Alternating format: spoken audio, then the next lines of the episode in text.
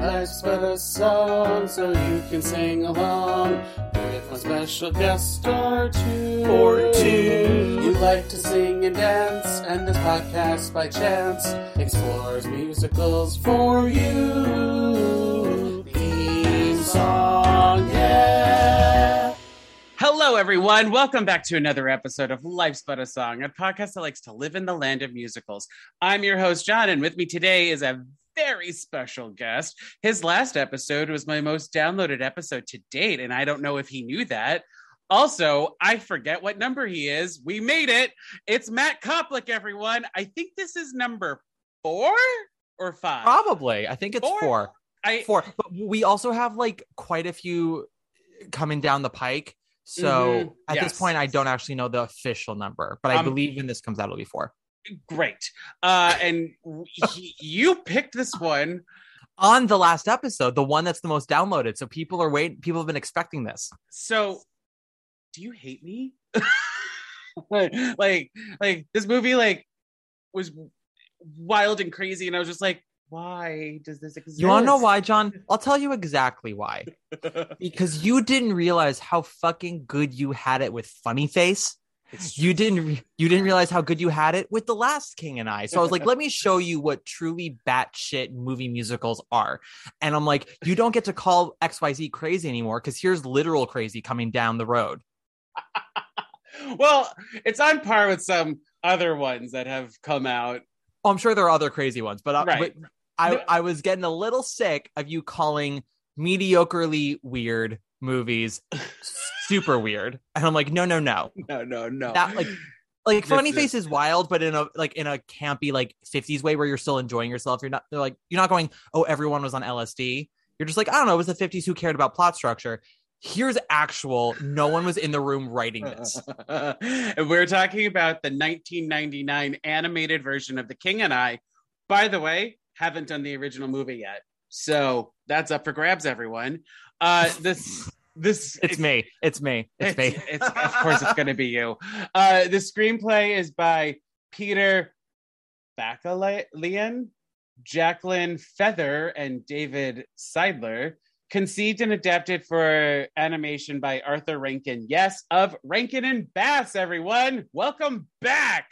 Uh, what did by- he do Rankin and Bass? Yeah. They they did um well they did the last unicorn. They did um uh all those like claymation holiday movies, you know, like Santa Claus is Okay. coming to town, uh The Year Without a Santa Claus, Frosty the Snowman, Rudolph the Red-Nosed Reindeer. oh and you covered a bunch of those right I covered I covered uh the last unicorn and Santa Claus is coming to town thus far. okay so they're back They're They back. back. They're back. well he's back Um, uh, music by Richard Rodgers, lyrics by Oscar Hammerstein II, directed by Richard Rich, which welcome back. He did the last, uh, no, he did The Swan Princess, which I've covered. Yes. and a, fucking swan princess oh my god the swan princess is to musical theater kids as 1950s america is to maga it's not as good as you thought it was no, it's not. no your nostalgia has uh, not not you specifically but like our generation right. And then you on the rewatch it and you're like. I mean, the voice is nice. it's liz callaway and howard mcgillin of course the voices are wonderful but like stupid bonkers movie that's both like insane and boring Right. And it's just like you had the story already with the ballet. What did you do? nothing and they like made their backstory that they were two bratty kids who grew up and found each other hot eventually i'm like that's not a backstory that's just adolescence that's that's like a lot of rom-coms. Kinda Yeah. uh, and according to IMDb, the animated King and I is about uh, is trav. Whoa. I sorry, I can't segue sexily into this. So, according to IMDb, traveling to exotic kingdom of Siam, English school teacher Anna Leon Leon Leon yeah Wait, why am I having don't- trouble? I never. I well, it's a weird last name, and I've I've seen the King and I multiple times, and I always forget how you say her last name. It's like Leonis or something like that. Yeah. It's it do, it doesn't sound as insane as it reads. It does not sound as insane as it no, reads. uh, Leon, Leonowens uh, soon discovers that her, her most difficult challenge is the stubborn, imperious king himself. So um, they cut a lot of songs from the original stage play and movie, which I I wish, and I'm gonna be so, so bold to say, I wh- fuck, what's the name of that one song? Um, I wish they did the Small House of Uncle Thomas. They kind of do. but like They do 10 seconds of it. yes. Well, okay. Yeah. So, yes, they cut a bunch of songs and characters, added some characters and some subplots, merged some plots together, uh, added a hot air balloon because you can't have enough of those. No. Uh, and so I mentioned this on the Sound of Music podcast, and we can get into it a bit with, you know, this as well. But I'll just, you know, bluntly say, I know people have their issues with the stage version of King, and I, I think those issues are taking the show at uh, face value and not actually looking into some of the more nuanced takes that the show does. And part of that is because if you see a bad production of a Rodgers and Hammerstein musical, it will forever tarnish your view of the show. Um, and the 50s movie, when you get to it with me, you'll see like 50s acting is not the most nuanced. Though Deborah No. Kerr does a lovely job. And you know, there is classic 50s. Oh, if you're not white, your ethnicity could be any ethnicity. So, you know, Puerto Rican Rita Moreno. Moreno is Tuptim. Things like yes. things like that. That Things old like chestnut. that. Yeah, yeah, yeah, yeah. Yeah, yeah, Um, yeah. But then this one. But yeah, then we get to this one, which is flat out racist. Like and Yes. and and in a decade where they absolutely should have known better. Uh, you know, we we're always learning, always progressing, and even ten years ago, movies were more racist than we realized. But 1999 to be this racist for children, to be this just absolutely insane for children, it's like they okay. So this movie comes at the tail end of the 90s, like as the Disney Renaissance is kind of coming to a close because Warner Brothers got in on this like animated musical front way too late. Like Mermaid happens, Beauty and the Beast happens, Aladdin happens, and then Warner Brothers waits another four or five years to go. Let's get in on that. And so this and this happens after Anastasia, which fully, you know, just takes Russian history and fucks it in the face. And this right, but they also like made the magic and the other thing like uh, and the other elements of it like that that one number in Anastasia when it's like the ghosts and yeah, once singing- upon once upon a December. Don't say that song. We all know what you're talking about. Be specific. I forgot the title. I forgot the title for a hot second. Once Upon a December, magical moment in the movie, so you kind of forgive like the history part of it. Sure. You kind It's- of. it's more the like Bolshevik revolution being uh caused by a magic spell and not because the uh emperor was, you know, a fascist dictator. But Right. th- but things like that. But you know, totally fucks Russian history in the face. And the 99 King and I is like, you want to know what Anastasia got wrong? Not being fucked up enough with the history. It was And- too respectful to Russian culture. We should totally just take a giant dump on all of this. like yeah yeah yes you can call the like you said the original movie just like they're a little they're a little racist in that one but like It- um, its intentions are good. If it doesn't fully come up to the plate, it's because it was written in 1951, and we've grown a lot since then. but in a post mickey rooney breakfast at tiffany's life they should have known better in this movie A fully 37, 38 years after Mickey Rooney came out in Yellowface, and everyone said absolutely not.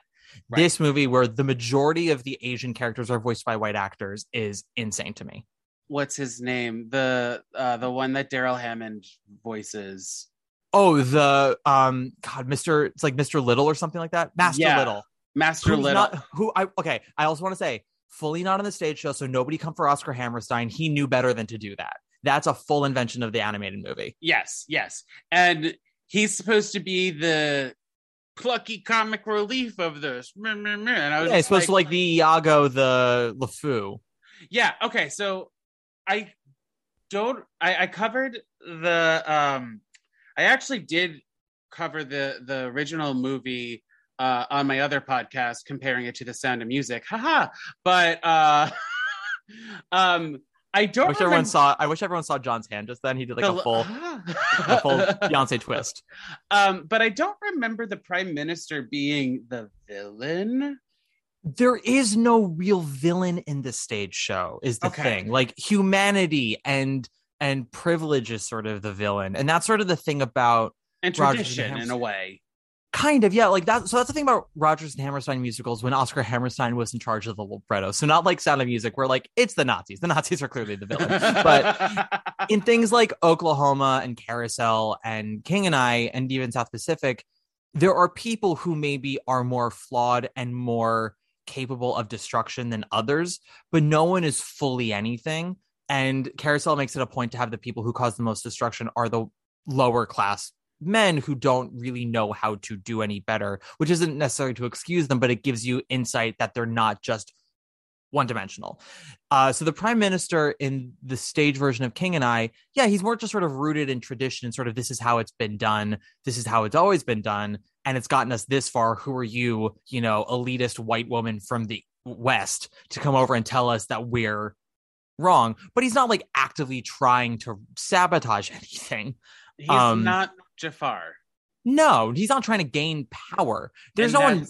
what this movie did. They turned him into Jafar.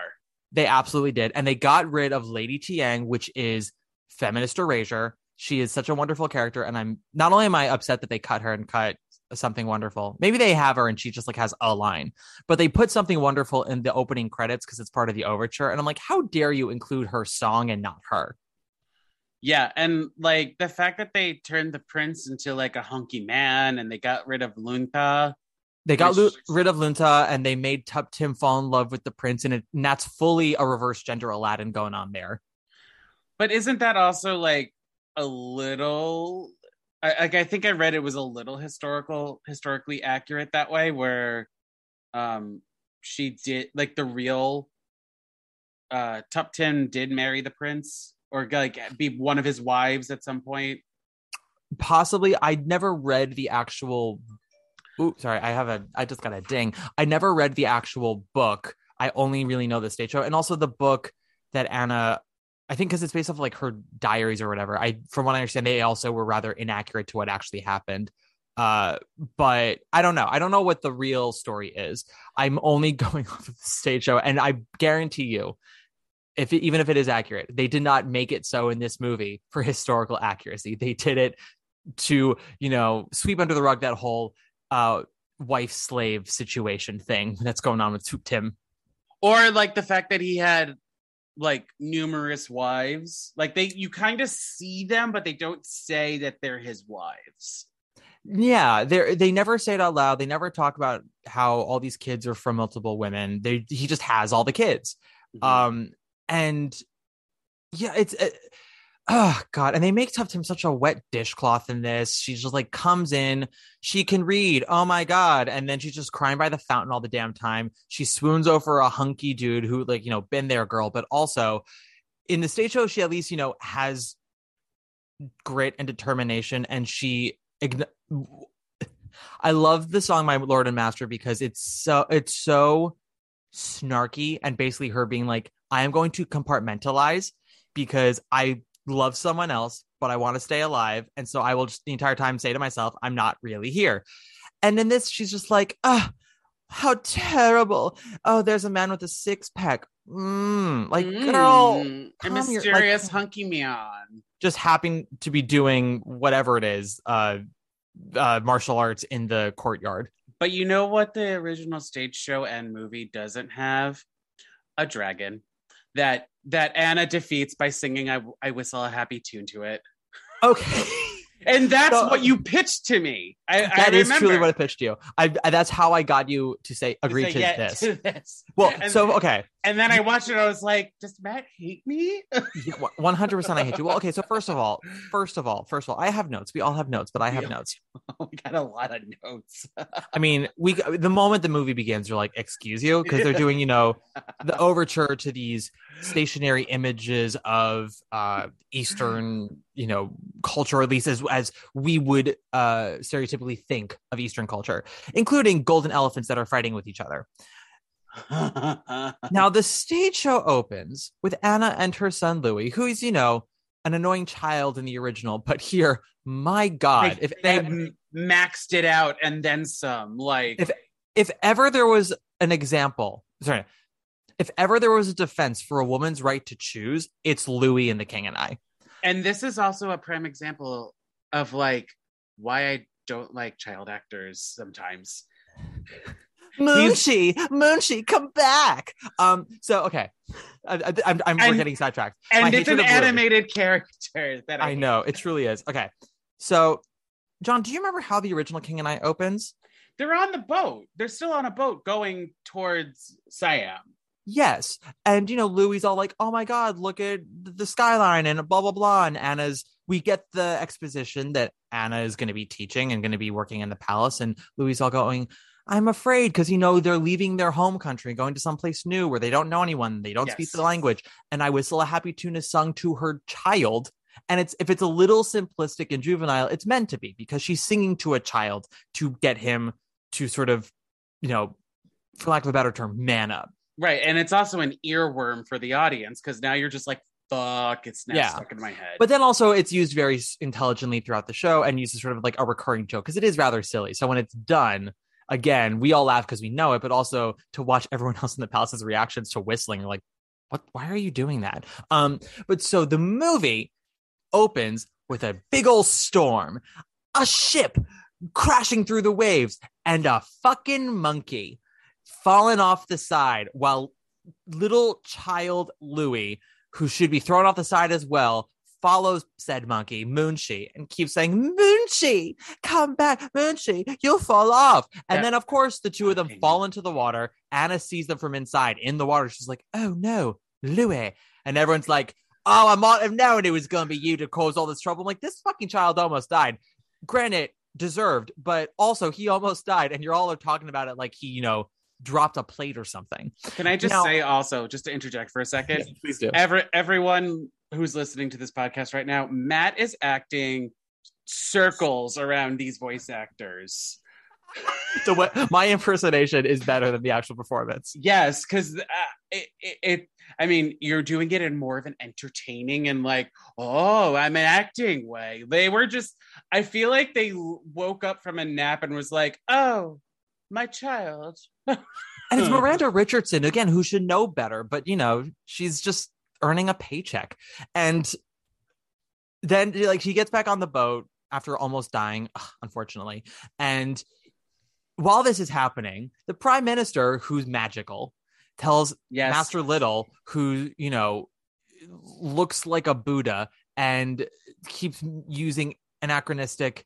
That's the right way to say that, right? Anachronistic or Yeah, yeah, anachronistic, yeah. anachronistic, Anachronistic.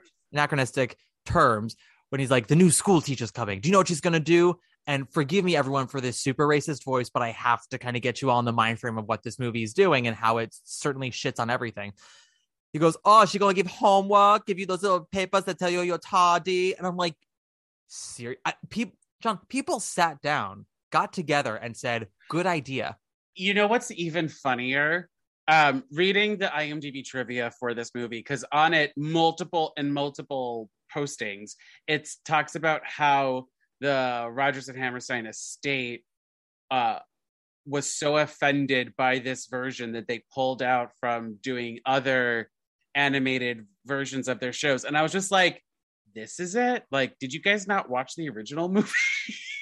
Well, the original movie the original movie was uh very well regarded in the 50s and again john we have to remember what the 50s were It's but- true. It's true. But like even even in the nineties, like they they didn't look at the original movie and was like, maybe we should like well hire okay. voice actors who are 100% well they okay let's put a pin in a second for the intro that i just gave you all because we haven't even gotten to the fucking dragon. So here's the thing about the about the 90s with Rodgers and Hammerstein. And we're getting into a section that I know quite a bit about because anyone who listens to my podcast, Broadway Breakdown, available wherever you listen to podcasts, as they all know, favorite musical is Carousel. And the ultimate version of it ever is the 94 one that was in Lincoln Center that made Audra McDonald a superstar.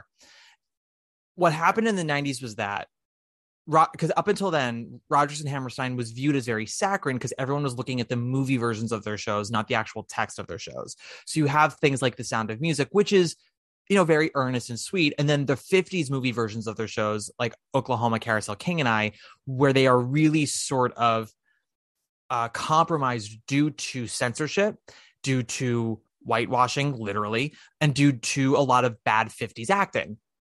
So, a lot of these shows that had a lot of sex and had a lot of violence and really nuanced conversations are totally swept under the rug by bad acting and censorship and what have you. So, over the next 30 to 40 years, because that's what's sort of readily available to the public, people go, Oh, Rodgers and Hammerstein, super dated, those war horses. No one, like, if you're to revive them on Broadway, it's got to be purely as a nostalgia piece. And that's also sort of how revivals were being done on Broadway up until that point. And then, you know, Nick, Nick Hytner comes out with Carousel, the carousel that fucks, and everyone goes, oh, wait a second. He didn't change a word of text, and this thing slaps. And he's like, yeah, these are actually good musicals, which then brought us a 90s version of The King and I that came to Broadway with Donna Murphy, which was sort of also considered like The King and I that fucks. And then at the end of the 90s, Hugh Jackman did The Oklahoma that fucks. And so everyone was like, okay, Rodgers and Hammerstein secretly fucks. So they were sort of back in the pop culture zeitgeist, which is why Warner Brothers was like, oh, well, here we have here we're like sitting on all these Rodgers and Hammerstein musicals. They're back in the pop culture zeitgeist. Better than us coming up with our own animated musicals. Let's just take one of theirs and shrink it down. Everyone loves The King and I. There are no Nazis in that one. So let's do that one. And it was meant to sort of be an experiment. And Rodgers and Hammerstein organization was sort of hands off. They're like, we don't really know how this works. So, you know, we'll give you our thoughts, but otherwise just go for it. And then they see it and they're like, absolutely never again. So there were going to be more after this. And it bombed so hard and Because I believe Oklahoma was next. yeah, Oklahoma was going to be next, and then probably, if we're being honest, no. Carousel. Car- oh my god, can you imagine an 80 minute child friendly animated carousel? All of it would be cut. It would just be June is busting out all over with brand new lyrics that doesn't talk about sheep fucking. And the, It's- and the ballet, right? You can't even do the ballet. Like the ballet's all about sex. Like I, you have to re- you, have to rewrite all of. Carousel. well, I mean, they added magic into the King and I somehow. And now we're back. So there's a dragon. um, There's a dragon. so there's a dragon. So the prime minister is like, I don't even know what this dude's plan is. He's like, I'm going to show her that the king is barbaric, and she'll tell the world that the king is barbaric, so he'll be dethroned and I'll be emperor. But then why, or well, I'll be king? But then like, why? He's like, I'm going to send her a, a magic dragon, and I don't know if it's like to scare her or if it's to like kill her or what. It's unclear what the motivations are, but he sends her way a magic dragon, and it's his name is not Puff, and Though it should be. I mean, it's probably something racist if it actually had a credit in the final sequence. Uh, and, oh my and God. she's and she whistles at it. She she Louis like, oh my god, there's a dragon. I'm afraid, and she's like, I know, but I whistle when I'm afraid. Let's whistle a happy tune. And she and everyone on the boat sing this whistle this happy tune to make the dragon disappear. And they all they vanquish the dragon and they finish like with power stances, arms in the air, be like, we did it. And I'm like, first of all, the the way that Louis says I'm afraid is the same way he says I'm afraid in every version of the King and I. But in every other version of the King and I, there's not a 90 foot dragon coming out of the sea to eat your face off. So him going, I'm afraid. It's like motherfucker. I know Yeah, you almost just died five seconds ago. You might almost die again. Can you please have a little more respect for your stupid child life? okay, so to jump ahead a little, uh, a, a lot. The I would next, love to. I, I would love to break down every frame, but you're right. You take the wheel because if it's up to me, I'll talk about everything. the next time that like the magic comes around with a song is a puzzlement. oh god, oh god, Matt fainted everyone. Matt f- literally fell off his chair. Uh, Puzzlement with, by the way, the really cheap, bad CGI statues, and it's the only time it's used in the movie. So, my God, does it stick out like a sore thumb with herpes on it? so so in a puzzlement, um uh the king is praying to Buddha with his back turned and these uh, and the prime minister magics these giant statues to like try to attack the king and the only thing that realizes that they're moving is Rama the panther um Is his name really Rama? his name is Rama That is one. That is one continent away from Raja, which is Jasmine's tiger. hmm That they were like, we know what plagiarism is. Change one letter. Ta-da. and and make it a different cat um but Is, is it a tiger in King and I as well though? Because she has a pet tiger in Aladdin. No, he's a panther. He's a Panther and King and I. Okay. the king and I. But how does I? I may have sneezed or like not been really paying attention because, I may You know. have sneezed. but like all of a sudden the statues are like re- like inches away from the king, and then they're just not. Like I don't, I don't know how Rama defeated them, if Rama defeated them, because like you see Rama trying and failing because they're what like copper or bronze statues or something or gold even. Um, so the king and I works by Christmas on the Square magic rules, which is that there's no law to magic. It's whatever you need it to be in that moment. So Uh-huh. Uh-huh. uh-huh. it can get you pregnant, it can move a statue. You know?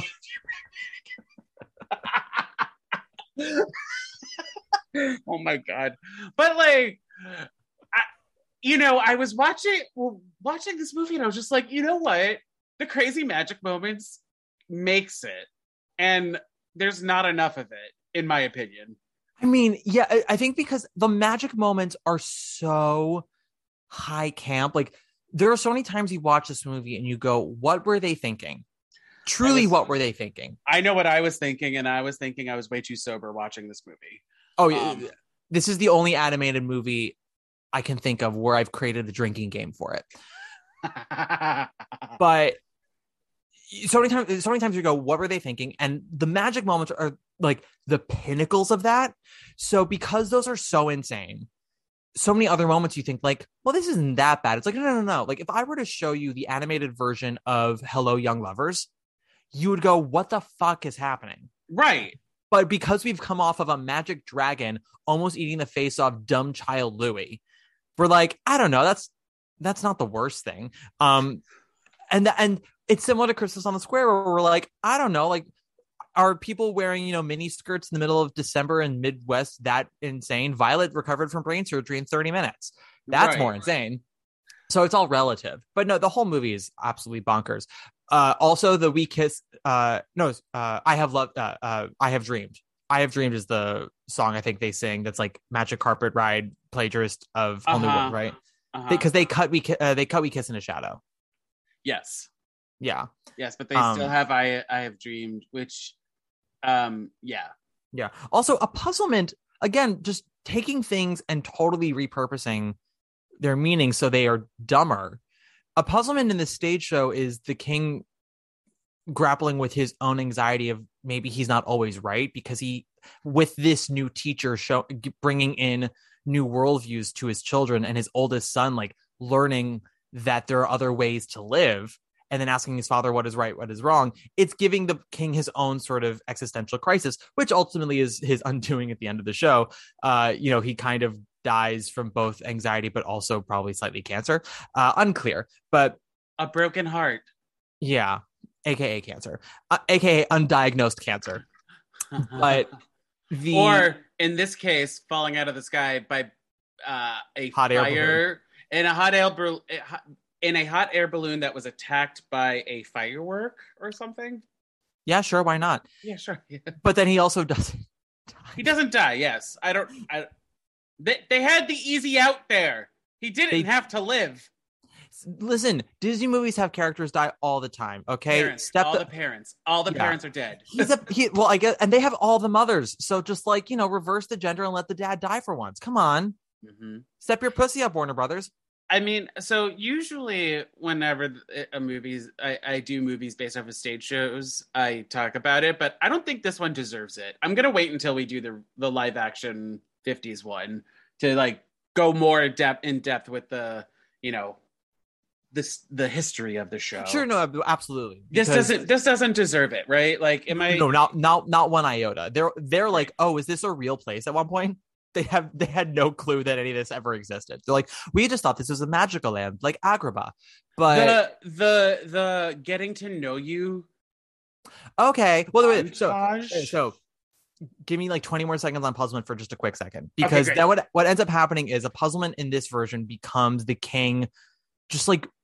it has nothing to do with anything existential. I think he's just sort of from what i recall he has an argument with anna and he's like he's a puzzlement. And then it just becomes about how the prime minister once again is trying to kill him or like kill him for the first time unclear. And i'm just i'm just like way to not way to not get any of this. And i understand it's a kids movie and the kids don't understand yet what an existential crisis is. And they're trying to think of like ways to keep kids eyes engaged. But i'm like are really cgi crappy cgi statues trying to kill someone in slow motion the best way to keep a kid engaged? Not me. So now getting to know you, which becomes the do re mi of the movie, because now it's all about there are things beyond these palace walls, and she takes them out for like a day on the town. But also the monkeys um foils the the oh, Master Little. Master Little at every chance that it can. And it's like, why?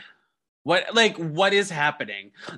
There are Well- so many times I had to I I was just shouting what is happening that I just gave up at Sure. some point. so I was like, So I can't. Getting to know you in the stage show, everyone, and at some point I will stop trying to compare and contrast because the, the it's a No, we need context. Yes. We need in the stage show, Anna. We flash forward at some point, and Anna's been working in the palace now for like like a three to six months. No, Or- maybe maybe may- close to a year, maybe. Yeah, something like that. Uh, but like enough time has passed where she's like gotten an emotional investment in the children, and we are to understand that she's had spars with the king in the past and X Y Z. And getting to know you is, you know, it's sweet, it's conventional, but it's you know her uh relating to the children and and establishing even if it's in like a childish way that she is learning more about Siam as well as them learning more about Western culture the animated movie is like, okay, I want this to be Do Re Mi meets the kids learn about culture meets the kids learn about poverty poverty meets an assassination attempt meets uh Dunston Looney. Tunes. Looney Tunes meets Dunston checks in meets like all this shit to the point where you're like I can't even see the ground anymore. There is so much crap littering my feet. What is Earth? What is Sky? ex- exactly, because you're just like, because every thing that they do is like in two to five second chunks, and that song is like, what, like three minutes? If Yeah. that? So they're doing a lot of things, and the damn monkey is kicking the shit out of Master Little so many times that I was just like, I don't. I what am I? What did no one understand? Like where? Who who got it wrong? was it the director? Was it the script? The the writer? Was it the artists? Was it everyone? Yes. Like what? Who? How? Huh? Yeah, I, Just- think, you broke me. described this. I think you just described the sounds that Rodgers and Hammerstein made in their graves when this movie premiered. Did it premiere? I think. It I mean, it came out. I think there it just went straight to video. I don't. Oh, think, Oh no, did it not? They they went- still had the audacity to think this would do well. it they had the audacity. It went to theaters, I believe. I mean, and it bombed. It bombed super hard. Oh, of course it did. I think it grossed something like maybe ten million dollars in America, maybe No. somewhere. no. somewhere between 5 and 14 million in America, circa 1999, which is bad. That is a bad gross. Oh my god! So it cost. So I'm on the IMDb page of it. It Mhm. cost, and the budget was an estimated twenty five million dollars. Which where? Yeah, Um. well, could have fooled me. I thought it cost two dollars. Oh, opening weekend in the U.S. was four million. It grossed worldwide about twelve million dollars. So So, that must mean eight to ten in America because I can't believe. no, it um. Well, according to the IMDb of it all, the worldwide and the U.S. gross is the same number. Oh, so then it just was it never, it never was released internationally. Then I think so. after America, they were like, "Oh fuck, we might as well cut our losses." Because the no, it was it. it was recently released in the Philippines on the internet on November first, twenty seventeen. Okay. On Box Office Mojo, it just says it grossed $11.9 million in America. It does not have international. Yeah. So, yes. And it, so it opened at number six in May of 1999 with $4 million. It then went down by 50% the following week, another 50%. And then this thing was this, oh, sorry, in March of, of 1999, I should say. Uh, this thing was in theaters for about a month and a half, which is very short. They had the caucasity to The release caucasity. to release this movie all over the world. Like literally, I'm looking at the list of countries that it went to. It went to Italy, Malaysia, Singapore, Spain, Ireland, the Netherlands, Colombia, Argentina, Kuwait, Israel, Malta, like Portugal, And it promptly it made two dollars in each of those countries. probably. Yeah. I'm I'm s- More I- people listened to this podcast, John, than saw The King and I internationally. you were right. You were right. And that is 10. Um Yeah, seven people in all of Mexico saw The King and I. I- But apparently, it did decently on home video because that's sort of how it is with kids' animated movies, especially in the 90s. Like, your kid's homesick and you don't want them to like watch what's on TV because, God forbid, they flip to a channel that has something raunchy. Let's just get them six videos from Blockbuster. And so, this was probably one of the things that was available because Little Mermaid, Beauty and the Beast, Lion King are rightfully sold out. like and they also the imdb page also has the audacity to have goofs in this like the whole goof is the fact that th- somebody said yes to this being made The moment this thing starts, you go, goof. Goof. It's. it's the whole thing feels like a joke and a, and a terrible prank on a person's psyche. And for that we're grateful. Now here's the tea and my tea i mean here's here's my truth. Okay. Speak it.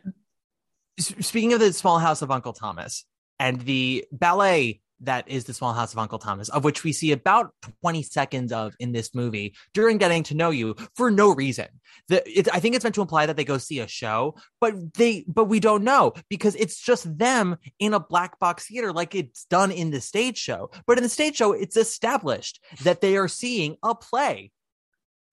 And so oh grr, grr. in the show anna gives tuptim the house of uncle thomas to read which was a very progressive book in the 1800s Uncle- uncle tom's cabin sorry, that's what I meant. Fuck, sorry. I'm racist. Uncle Tom's Cabin. That's what I meant. Thank you very much, Sean. Uncle Tom's Cabin came out in the 1800s. It was a very progressive book at the time. It was very controversial. So, of course, Anna would give Tuptim this book, knowing that she reads and knowing that she's a little more forward thinking, or at least more Western thinking than her uh, companions in the palace. And Tuptim reads it, loves it. And when the Western visitors come so that way the king can prove to them, you know, Siam is awesome. You've been wrongly thinking of us as this one way. See how progressive we are and how progressive I am. I'm the most progressive king ever. Tuptim presents this play for them, A, to show what Siam can do with culture, how uh, a Siamese uh, mind frame can interpret this work, while also kind of showing her own king, hey, you're still relatively fucked up in the head for XYZ, for having slaves, for making people go against their will, for having me go against my will, um, which becomes a major crux in the third act of the stage version of The King and I. The movie's like, yeah, we're not going to do any of that. We're just going to have some of the imagery because it's pretty to look at and just have it right there. So they have, a monkey in a costume chasing Yeah. master little yeah, my God, my God, my God. So, um, while you were talking, I'm not going to lie, my mind did wander a little bit into wondering what other properties they could have done. And I have one for you. Feel free to unfriend me and everything and be like, I will never come back on this podcast. Are we, is this a legitimate one or just where you're like, I would love to see what these assholes tried to fuck up next? No, yeah, what these assholes tried to fuck up next. Bring it, bring it. But like in a true fucked up way. So, the sound of music, but it's like demon Nazis and Maria is like a vampire slayer, like Buffy. See, that's too good. Oh, okay. Uh, I tried. I tried because I was tried. just like, I was just like, this is insane.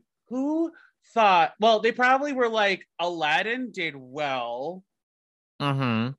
and um, you know, like you said, uh, the King and I kind of fucks because you know, oh, sorry, Rodgers and Hammerstein kind of fucks because you know they did Yeah. the the carousel and the, Yeah.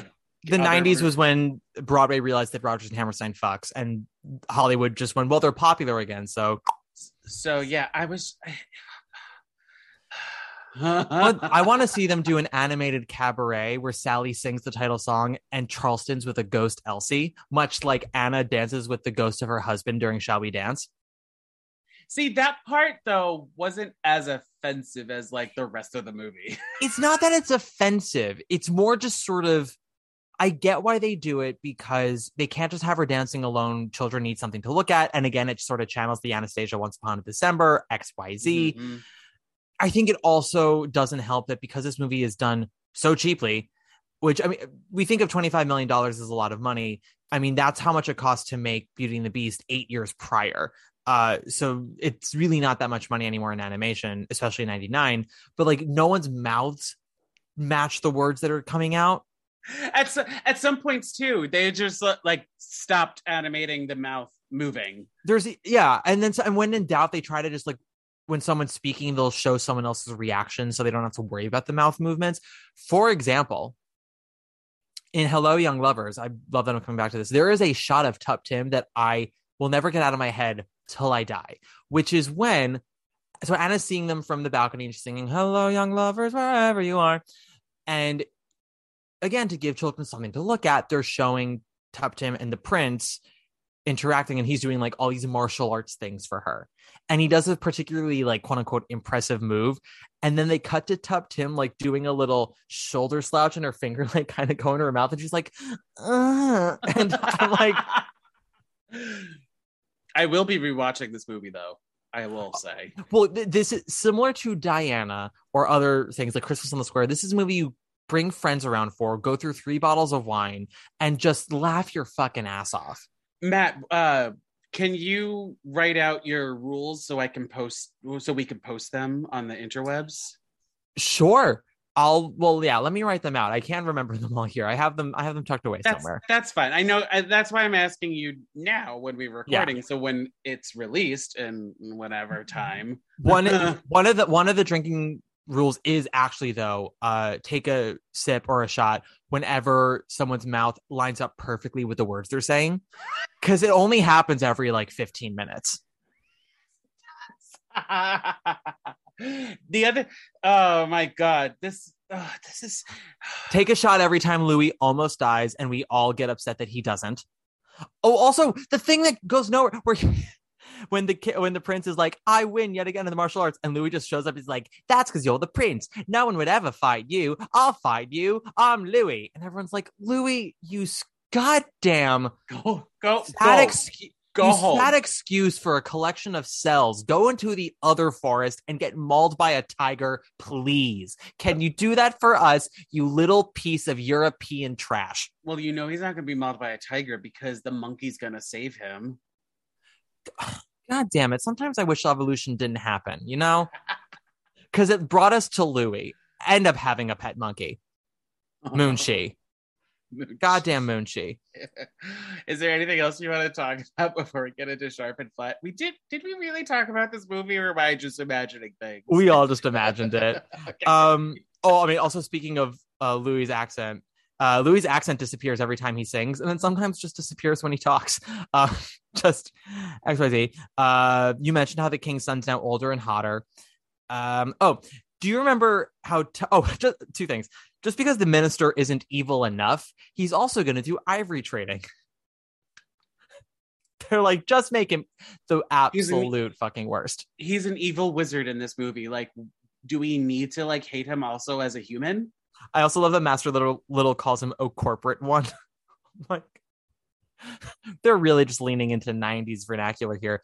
Uh, but one of the things we learn about the way we learn that uh, the prime minister is going into ivory trading is that Tuptim, after now being a slave and who just gets to freely roam and cry in the gardens like any slave would, she happens upon an elephant who just is, you know, happening about the ca- uh, the palace, missing one of his tusks.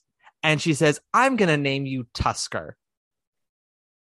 I did forget about that. The naming of the elephant. Like, I couldn't. I couldn't forget the elephant because the elephant's every in like every other scene. Like, there's Ma- at least one animal in every scene. I feel like. Meeting meeting an elephant with a mis- with a missing tusk and naming him Tusker is like meeting Helen Keller and naming her Talkie. Like, are you kidding me? Or meeting you some privileged bitch. meeting somebody with one leg and be like, hmm, runner. Yeah. That's your name. Not even that, like leggy. Leggy. Hmm. It's first of all, lack of imagination, lack of insight, lack of sensitivity. It's the kind of it's the kind of obtuseness you can only have when you're that hot.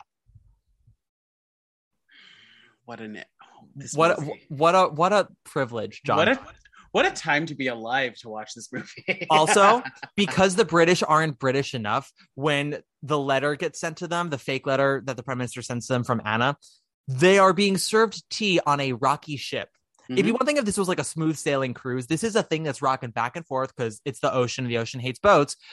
They are being served tea on the shakiest of things. Then the letter comes and there's like a whole chase sequence with the letter the last 45 seconds because they're like, there aren't enough chase sequences. Chase a letter while we're at it. Cause like, you know, they like to be served tea on the rocky boat outside.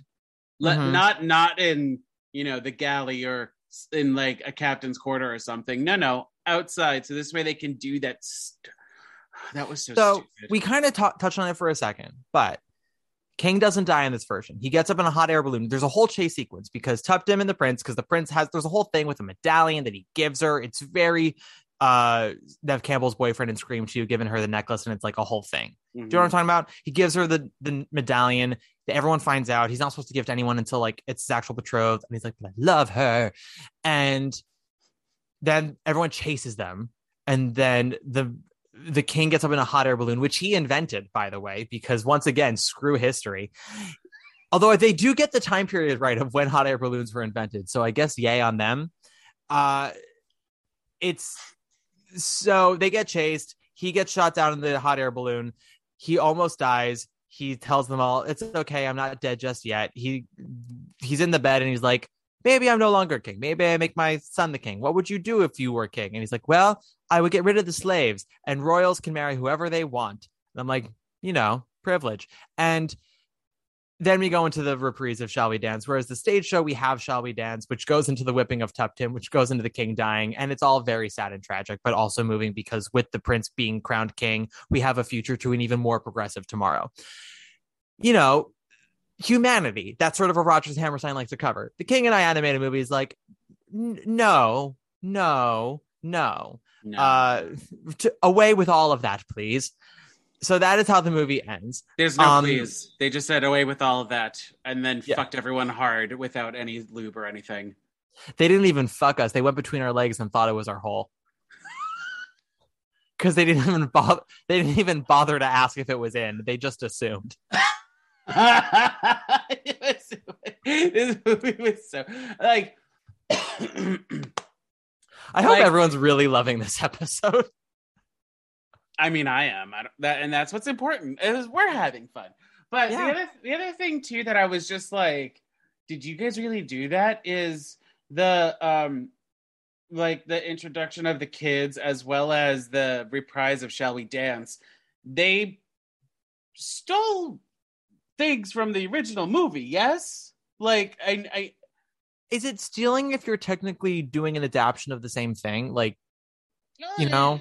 yeah, yeah, yeah. like I think Well, they, I think uh, they animated some of the moments from the original movie, like with the kids, right? Some of the bits that those kids do. some of the bits with the kids as well as like the uh the polka waltz thing that they do because i Yeah. was just like that is directly from the live action movie from the 50s And see, here's the thing: if the if this movie were better, which I can't imagine a world in which it would ever be, but let's let's imagine a universe in this you're asking multiverse. a John. lot of me right uh, now Let's just okay. You don't even have to think about it in terms of details, just opaquely. That a movie version that is good, an Okay. animated version where that actually gets it right. You know, it's it's simplified, but it's still tasteful and all this other stuff. And they show you that we would think, wow, what a wonderful nod to the original they just did. But because this movie is terrible most of the time, you see that and you go, you limited imagination. Yeah, you douche. You know, that's what we think.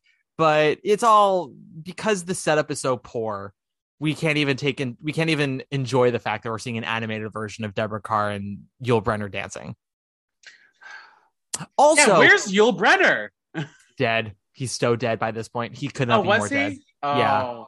because like i know yul brynner like originated the role, did it in the movie, and then played it for like the next 75 years. Pretty But- much, yeah. Uh, by that point, Lou Diamond Phillips had done it on Broadway and a couple of other gentlemen, but I don't know why they didn't get him to voice it at the very least because they brought Martin Vidnovic in, who had done it on stage back when we didn't know any better, and who also, by the way, is the biological father of Laura Benanti. Everybody, but yeah, was just just crazy pants, just crazy pants, crazy pants, crazy pants. Uh, they also when he's like the dancing did not occur like that, not the way I saw it. He didn't see any dancing. They didn't because the whole point of Shall We Dance happening is that they have the British over. He watches how everybody dances together and he's like, let's do it that way. And it's very tense with sexuality on it. But in the movie, in this version, the British haven't come yet. Um, I'm almost pretty sure when when they yeah they haven't come yet when they do the dancing. No, they did. No, they because they, do Shall We Dance twice. Oh, you mean the first Shall We Dance? First, yes, for, the first Shall We Dance, they're not there. For, they don't. They're not there yet. And then the second time when they're doing Shall We Dance, there was no dancing to be had by the British. We never see any of that. They get they start they start dinner, get rudely interrupted by the Tuptim Prince fuckfest situation, and then have the chase sequence where the king rudely almost dies and where Louis rudely still lives, and then we go into this reprise. He in all of that craziness. You want to know what there wasn't? Dancing. oh God. Okay, we got to go into Sharp and Flat now. Sharp and flat. Let's go into it. Let's go into All right. it. Sharp. Flat. So in this section, we're going to highlight some moments, whether or not we talked about it. If we like it, it's sharp, and if we didn't like it, I thought it could change. It's flat. Do you want to go first with your sharps? Sharp. Christiane Noll is the singing voice of Anna. We love it. Love it. Uh, Sharp. I believe Ian Richardson is the voice of the prime minister, and he has a lovely speaking voice. So that's nice to hear. Sharp, the absolute just wackadoo of this movie that has created such camp drinking games in me. And uh Sharp, this movie is sort of a litmus test for people. If they watch it and genuinely think it's good, I know to dump them as a human being. Uh, so for my sharps, I sharped Rama. Sure. Smart the- bet. th- yes, yes. Uh, over the other animals, it- because you know, there's some moments that I like. I had some laughter with Rama, but not Mhm. like just like a huh kind of a thing, not like a full blown like I'm laughing at. I'm laughing with you. I was laughing at it. Um, uh, I also sharped uh, the the defeating the magical dragon by singing "Whistle a Happy Tune" because I was in it to win it at that point, and then they didn't do anything else like that afterwards, except uh, you With can kind of say, yeah, you can kind of say the statues, but like it's not the same. He No. didn't. Def- he didn't defeat it with his magical voice. Oh, I also want to sharp the uh d- the dream sequence during I Have Dreamed, where they're like flying on weird eagle birds that aren't eagles, and they're and have- there's a and- and, there's an emerald road that just sort of appears in the sky for them. It the whole thing makes no sense. Leading to a- with it. leading to a boat. Yeah. Uh, Yeah. And then I also sharp the fact that I didn't have to spend money on it. It's free on Prime. It is, and it's 80 minutes with credits. It's yeah. Like I was just like I didn't have because every so often you know you have to I have to rent something because Yeah, I can't find it anywhere else and I been there. torrent. Yeah. So I- didn't have to spend money on it, and that's a sharp. there was no way I was going to make you watch this and have to pay money for it. I specifically wanted us to record this before Amazon took it off Prime. oh, is it going off Prime? Well, anything. I mean, we watched Uh, Funny Face like the day before it went off Prime, so who knows when it gets off? Um, but You know, this is the movie that Prime is like, no. this is our gift to you. Never going away. um. Okay.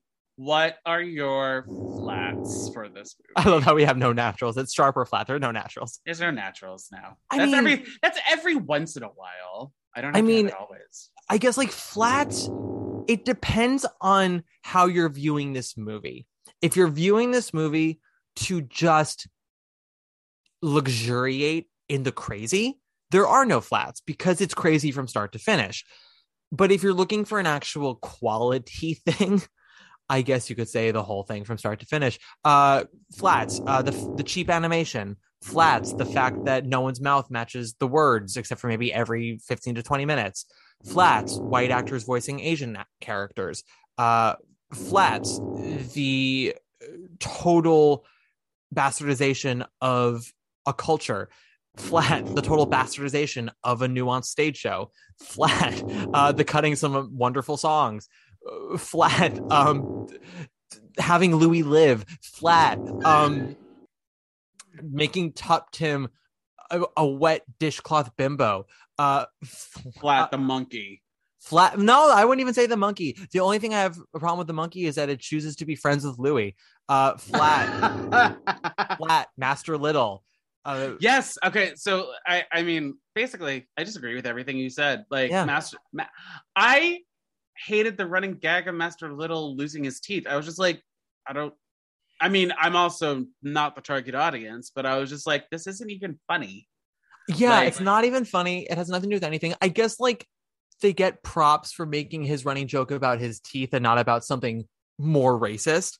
But you know, like they, they, I'm sure if you gave them enough time, they could find something else to make him just even worse. Mhm. but I, I mean, maybe I'm being dense here. I don't know if there's any like racial correlation between uh Asian culture and teeth that I'm aware of that we don't already have. Like losing our teeth is something that we always have dreams about because of you know fear of success is what they say. For me, I always have dreams of losing my teeth if I forgot to brush that night, and then I go to bed and my uh, subconscious is like they're gonna fall out, bitch. But like losing teeth is a is a like Looney Tunes thing. again. Yeah, yeah, absolutely. like the a, a piano will fall on them and their teeth would fall out like or they would bite a rock and they would crunch Yeah. um i mean i do give them credit for like keeping the gag going and that he doesn't magically grow teeth back i give i, I give them somewhat credit for that but like and they uh, space it out so that the final tooth falls out in the last scene. So you know, mhm. great. But they they put more effort into the plot structure of how many teeth he loses over the course of the film than they do into anything else. It's true. They they put too much time and effort on that one character that they created instead of you know the well-crafted story that they had. Yeah. They they really try to make him the comedic relief that kids would like. And maybe there are racist kids out there that like him but i don't want to meet those kids. Those kids can go play with dynamite with louis hmm Yes. Um, and yes, I do want to uh, uh, emphasize the the the flat the flattiest of flats is the racist stereotypes that they have in this because it's like you know better blatant it is blatant blatant like i think in the 90s we were even being like speedy gonzalez is just a little much for everyone Yeah. Well, there these conversations were happening and had been happening for years, but each decade they got louder and th- Mhm. for every decade that it gets louder, you look at other things that came out and you go, we knew better at this point. Like Fisher Stevens playing an Indian character in an 80s movie should never have happened. And that was that yes that was something that they should have known better about. There's that movie um where what's his face from The Outsiders puts on blackface. It's it's a like it's a whole thing, and by by the '90s, there are comedies that are starting to play with that, not in terms of um at the expense of of other ethnicities, or at least that's the intention. The intention is sort of to point out the obtuse racism of a lot of white Americans. Like you see this with South Park, especially in the earlier seasons, of just like how ignorant a lot of white Americans were when it came to race. Because again, we were having those conversations, and some people were getting it slower than others, and some people just weren't getting it all. But especially in Hollywood, especially by 1999, I'm not saying this was going to be the most nuanced of takes, but the flat out racism, yeah the flat out, that we knew better by that point. Yeah um would you add any of the songs from this movie to your life's playlist It's Roger said- Hammerstein, of course. Well, I The- said no because I don't want to associate myself with this movie anymore. Well, than I are we talking about the songs themselves or the movie's version of these songs? the movies versions of these songs? Then no. I mean, I maybe would put Christiane Noll's "Hello, Young Lovers" on a playlist uh, because listening to it means I don't have to watch it. But True. Even like getting, uh, even um, I whistle a happy tune. They make her begin in that like scared whispery thing again because there's a giant dragon there, and the music is like bum bum bum bum bum bum bum bum. It's it's wonderful. I mean, I did like her. I, I did like her voice, and I'm very happy that like they cast a Broadway actor or, Sure. or a singer Yeah, to be, do the singing voice. of but the was- appropriate race for the role too. Uh huh, bro. I was just like, that's where the compliments end. Yeah, no, they got a wonderful singer for it, and then they kind of undermined her at every turn. yes, by cutting almost all of Anna's songs except for the big ones. They well, they cut in half. Shall I tell you what I think of you? Uh, they and they cut the whole section of with about the children, which is the reason why she ends up staying, is because she cares for the children so much. But yeah, also another flat, the Lady Thiang erasure. Well, there is a wife that I don't think they named. She might be the one who's like, it's forbidden for Tuptim and Prince to Yes, and also the and also the one when uh all the other wives or servants, I don't know what they were, um, or like examining um Anna's clothes when she first gets there. I Mhm. think that's supposed to be Lady Thiang, but they just don't give her her a name. again erasure. Right. Yes. And they and they cut her two songs. Erasure. I said it. Oh yeah, doesn't she, she has? Well, you know what? We'll talk about it when we We when- will. eventually do uh, the original movie. But um we are done with the episode. Fantastic. We're done, done with this. As as amazing and glorious as it was to watch, we're fucking done with it. Matt, what do you have to plug? My podcast. Uh when do when will this be coming out? Uh, does where where are we? The King and I will be coming out in a month. Great. So yes, by this point, my podcast will be out again. I lied last time when I was doing sounding music. I totally overestimated how soon I was going to be recording again and underestimated how much I wanted to drag my feet. But the new series of Broadway Breakdown underestimated covering shows that had either minor or no success at all their first time out on Broadway and found more success later on. Uh, John will be on by this point. Uh, either his episode will have come out or will be coming out. Won't tell you what show, but he's on it. He's on the series, and the and the series will be out. So you can check out Broadway Breakdown again anywhere you listen to podcasts, iTunes, Spotify, uh, all the things. Or you can follow me on Instagram at Matt Koplik, usual spelling. So with this with this theme, you mean like Amazing Grace or Carrie, No. the original? Well, not Amazing Grace because it had to have had success after the fact, but Uh, Carrie is a great example. So, uh, the first two episodes, which will definitely be out by this point, are Pal Joey and Candide. So, like Pal Joey, the Rodgers and Hart musical, how like it ran about nine months on Broadway. It had a successful 1940, 1941 run, but it did not become a classic until much later when it came back on Broadway in the 50s and the songs got more into circulation. Candide famously, you know, ran for only two months, but then the score became a big phenomenon and then has been revived multiple times. So shows like that. Uh, Carrie again is one where you know major bomb ran for a weekend, became a cult classic, has found its way back. I would argue not as good, more coherent, not as good. okay. But that is something you'll have to listen to the Carrie episode to find out about. And for anyone who does listen to the podcast, I know this episode won't have come out yet, but finally, finally, I will have an episode about Smile, talking about it in motherfucking depth. Oh my god. I know.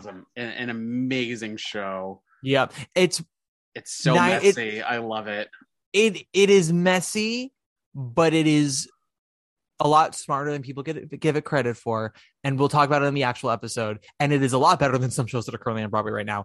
Uh, but finally, that that show will be covered, and with a guest that I know people who listen to the podcast like because this person has been on multiple times, and we love them very dearly. And that's all I'm say. Oh. Gonna say. Oh, a little tease, if you will. Well, Mhm. if you um wish that there were more dragons in this version of the movie, you can email me your thoughts and opinions on it at uh buttasongpod at gmail.com. I'm also on Facebook and Instagram and Twitter at buttasongpod. Have you did you see the, you know what? Call to action for everyone. Who saw this in theaters? That's what I want to know. Who saw Who this who you? saw this version of The King and I, the animated version in theaters? I'm intrigued. Uh, but yes, who hurt you for, or who forced you to do it? Uh, and if if you want to be part of the next episode's conversation, we're going to be talking about School of Rock. Yes, the Jack Black movie. School of Rock. Mm-hmm. My goodness. Mm-hmm. Mm-hmm. Mm-hmm. Well, Matt, thank you for Thank coming you. back on. For I'm going to actually tell you, this is your fourth episode. I have a now. I now have a running list as to how many episodes everyone's been on. Wow. Am I am I ranking up there with uh other guests? You're you are probably well. You're probably top. Like you're in the top ten for sure. Amazing. Maybe the top six. Ooh, top six. Okay. Yes. I wa- I was gonna be very happy if I cracked the top ten. So to be top six, that's something. Yeah, well, I mean, Jason Kerr has been on almost every other episode, so Well, he can go fuck himself. oh, oh shit. I don't know Jason. I've never met Jason. I never gave a fuck about Jason, but he did not cover the 1999 King and I. So, no, Jason, no, who but? I but I did make him watch the 2014 Annie. So, ah! Matt, That thank movie. you, thank you so much for coming back on. We you will having you will be back, of course. There's no, it's just a matter of when. Yeah, well, we Um, do we do have two episodes locked down, not in terms of when we're recording them, but two episodes this year I'll all be doing. Yeah, Yeah, maybe a third one? No, not yet. Not a third one yet. unless there's something you want to throw my way. I mean, listen, I Oh did- wait, no, we do have a third one now. we do. Oh yes, we do. Just King and I version. Come on. I know. I I just I I realize. Yes, it is King and I plus the other two. Yes, yes, yes, yes. Uh, but thank you so much, and everyone, thank you for listening. Have a Let's wonderful this- Have a wonderful day. Let's make this one the most downloaded uh over Sound of Music. Come on, let's do it. I believe in Yes. us, everybody. Yes, we can. Okay, We can bye for now, everyone. Bye. Special thanks to Justin Johnson for creating the podcast.